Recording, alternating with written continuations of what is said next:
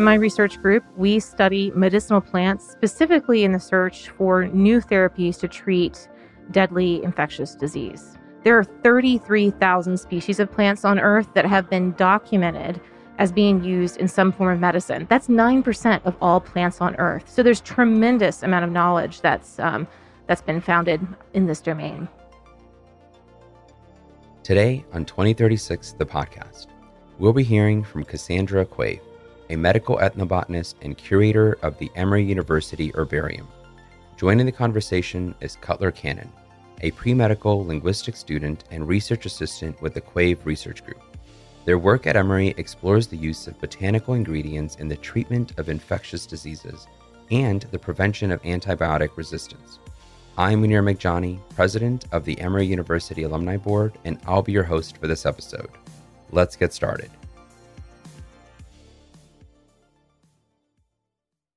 Hello and welcome to the 2036 podcast experience. I am Munir Meghjani, president of the Emory University Alumni Board, and I'm so excited to be joined by Dr. Cassandra Quave and Cutler Cannon. Thank you and welcome to the podcast. Thanks for having us. Dr. Quave is a medical ethnobotanist whose work focused on the documentation and analysis of botanical remedies used in treatment of infectious diseases. She holds a joint appointment as Associate Professor of Dermatology in the Emory University School of Medicine and Emory Center for the Study of Human Health, where she leads drug discovery research initiatives and teaches courses on medicinal plants, food, and health. Dr. Quave is also serves as the curator for the Emory University Herbarium, where she leads the Quave Research Group.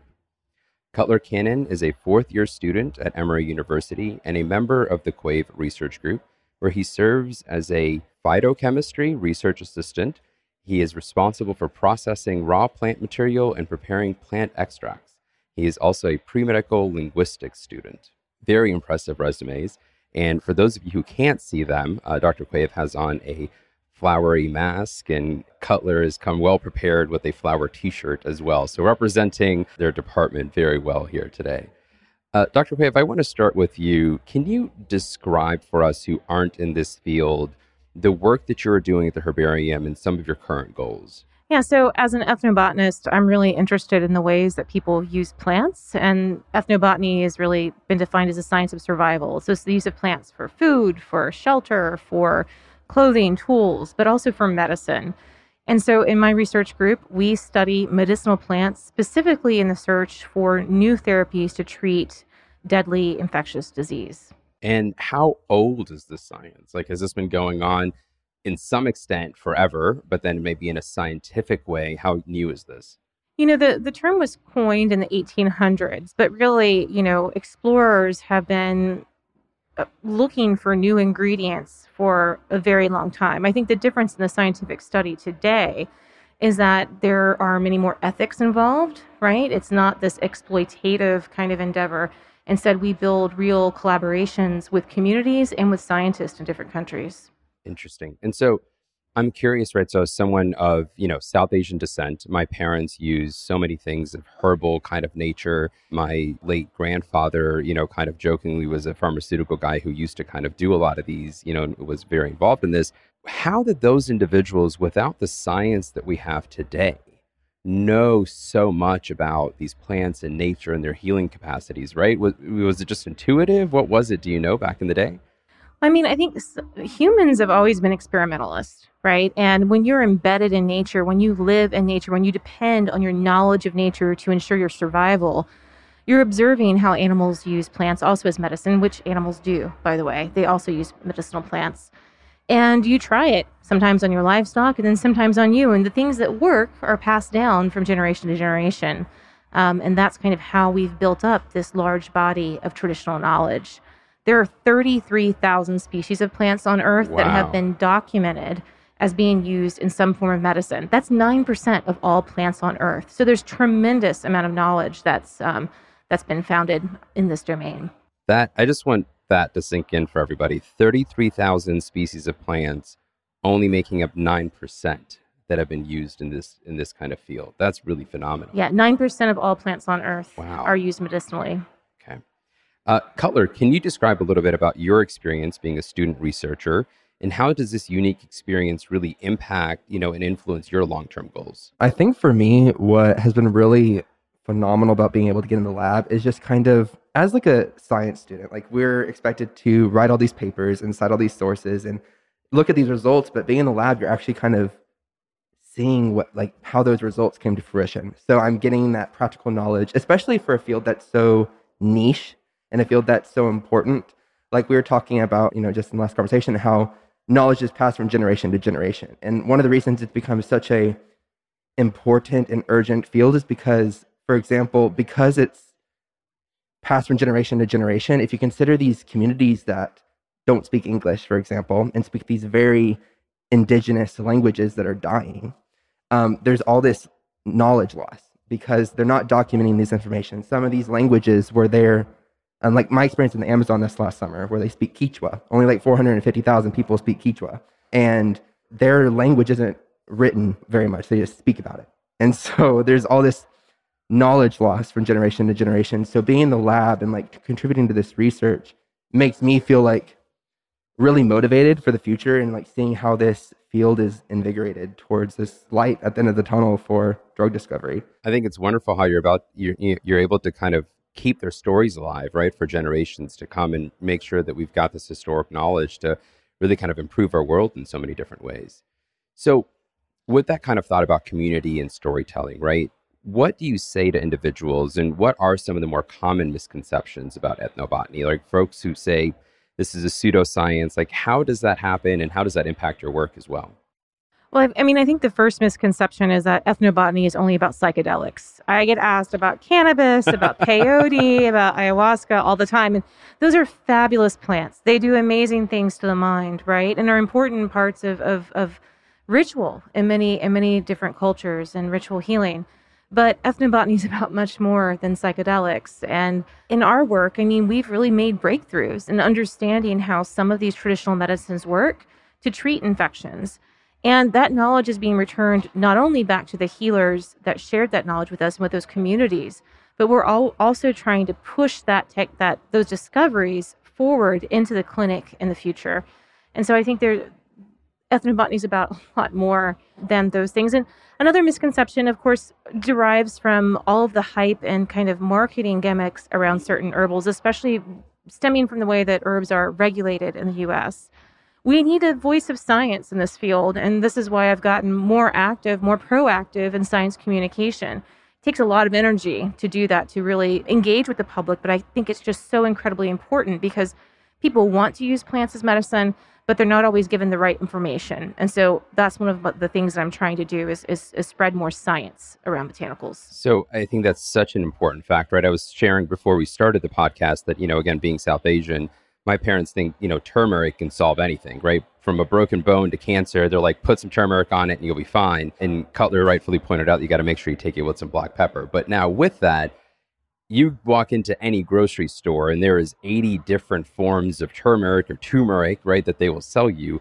How does one go about figuring out this is the real stuff, this is what will impact me versus this is more of a marketing gimmick that just has the same color? That's really tough. I mean, I tend to go back to the actual plant. So when I use turmeric at home, I use it in its fresh form. When I use herbal teas, I often grow. I like to grow plants, um, and so I'll make my own herbal tea from those. At the same time, there are reputable vendors out there that, you know, have products that are trustworthy. And there's just not a simple response of, of, of how to follow it. I think that the ones that you really need to watch out for are the ones that are promising just amazing results, and especially around the area of weight loss and around the area of, you know, male performance, right? Because some of these are, you know, like herbal Viagra has become a problem. You find this at gas stations, and it's not actually herbal. It actually contains sildenafil or compounds that are structurally similar to sildenafil, which is the compound that makes Viagra in those. So they're adulterated.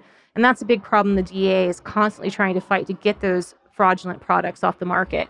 But I think in general, you know, I always advise my students if you'd like to engage more with plants and plant medicines in your life, start with having some herbal teas. I love Tulsi which is a Thai basil ocimum sanctum, which is a wonderful plant. I love turmeric. You know, golden milk is a, is a great thing to make at home. So there's a lot of ways that you can incorporate plants into your diet to help boost your health. And you recently launched a book, as a matter of fact, this week, The Yes. Plant Hunter. Plant hunter. What can individual finds in that? You know, is that going to kind of tell me, kind of help me on this journey of figuring out how to be more natural and figuring out how to kind of deal with some of these issues? I mean, The Plant Hunter is a science memoir. So it's a story of how I became a scientist in the field that I work in, but I also tried to really integrate lessons about plants. And my hope is that readers will walk away with a greater appreciation for where many of our medicines come from and a greater desire to actually just connect with nature. So many of us are so disconnected and that's something we try and do in class too. And it's a little bit challenging now with COVID. We don't have as many tasting experiments, but we do try and do some demos to get students thinking about how,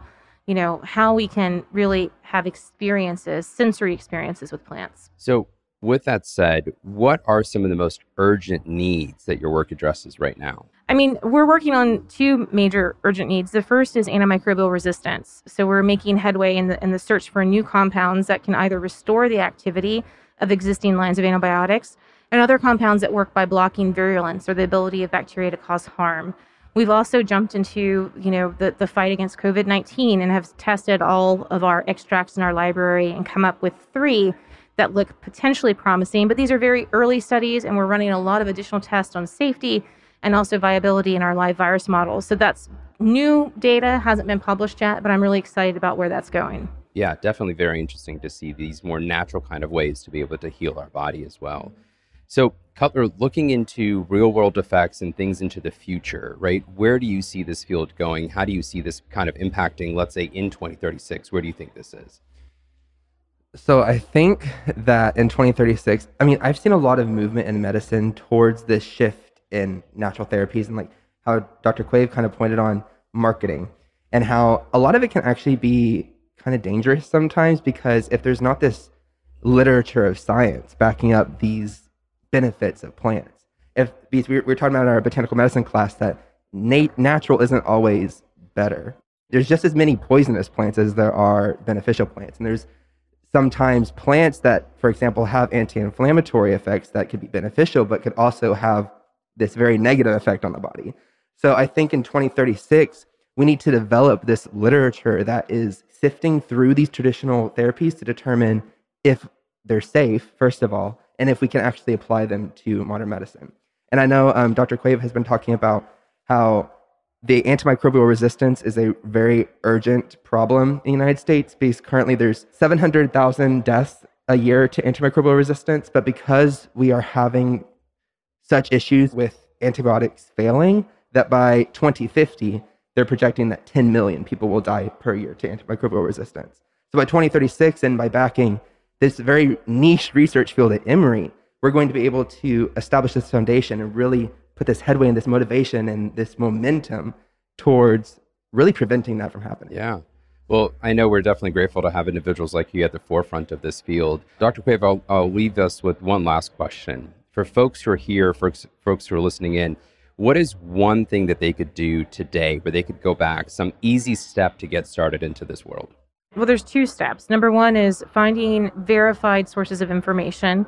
I'll make a plug also for my podcast. It's called Foodie Pharmacology. If you're interested in understanding the relationship between food and medicine, I have amazing guests on that show, including the recent laureate for the Nobel Prize in Medicine, who spoke to us about um, his work on capsaicin and pain receptors. So that can be found on all podcast streaming platforms. The other advice is really, you know, the the challenge that I would give them to them today is to make a, form a relationship with a plant today. Go out, hug a tree, sit in the grass, look at some different plants, try and find out what the name of that plant is, read up a little bit on how it's been used in the past, maybe, you know, as a tree, maybe it's been used to build canoes, maybe it's used as a source of timber, or maybe it's a source of medicine. But I think we can't really fully appreciate the value that nature holds for us until we actually make the effort to get to know the organisms that we live around. I love that. Thank you both, and thank you for everyone here and everyone joining us virtually. We will leave you with the challenge of forming a relationship with a plant today. Thank you both again. Thank you.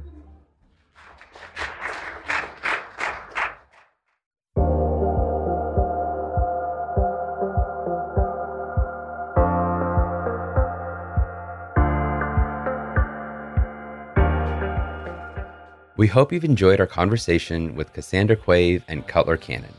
You can learn more about their work and find more stories from 2036 at 2036.emory.edu.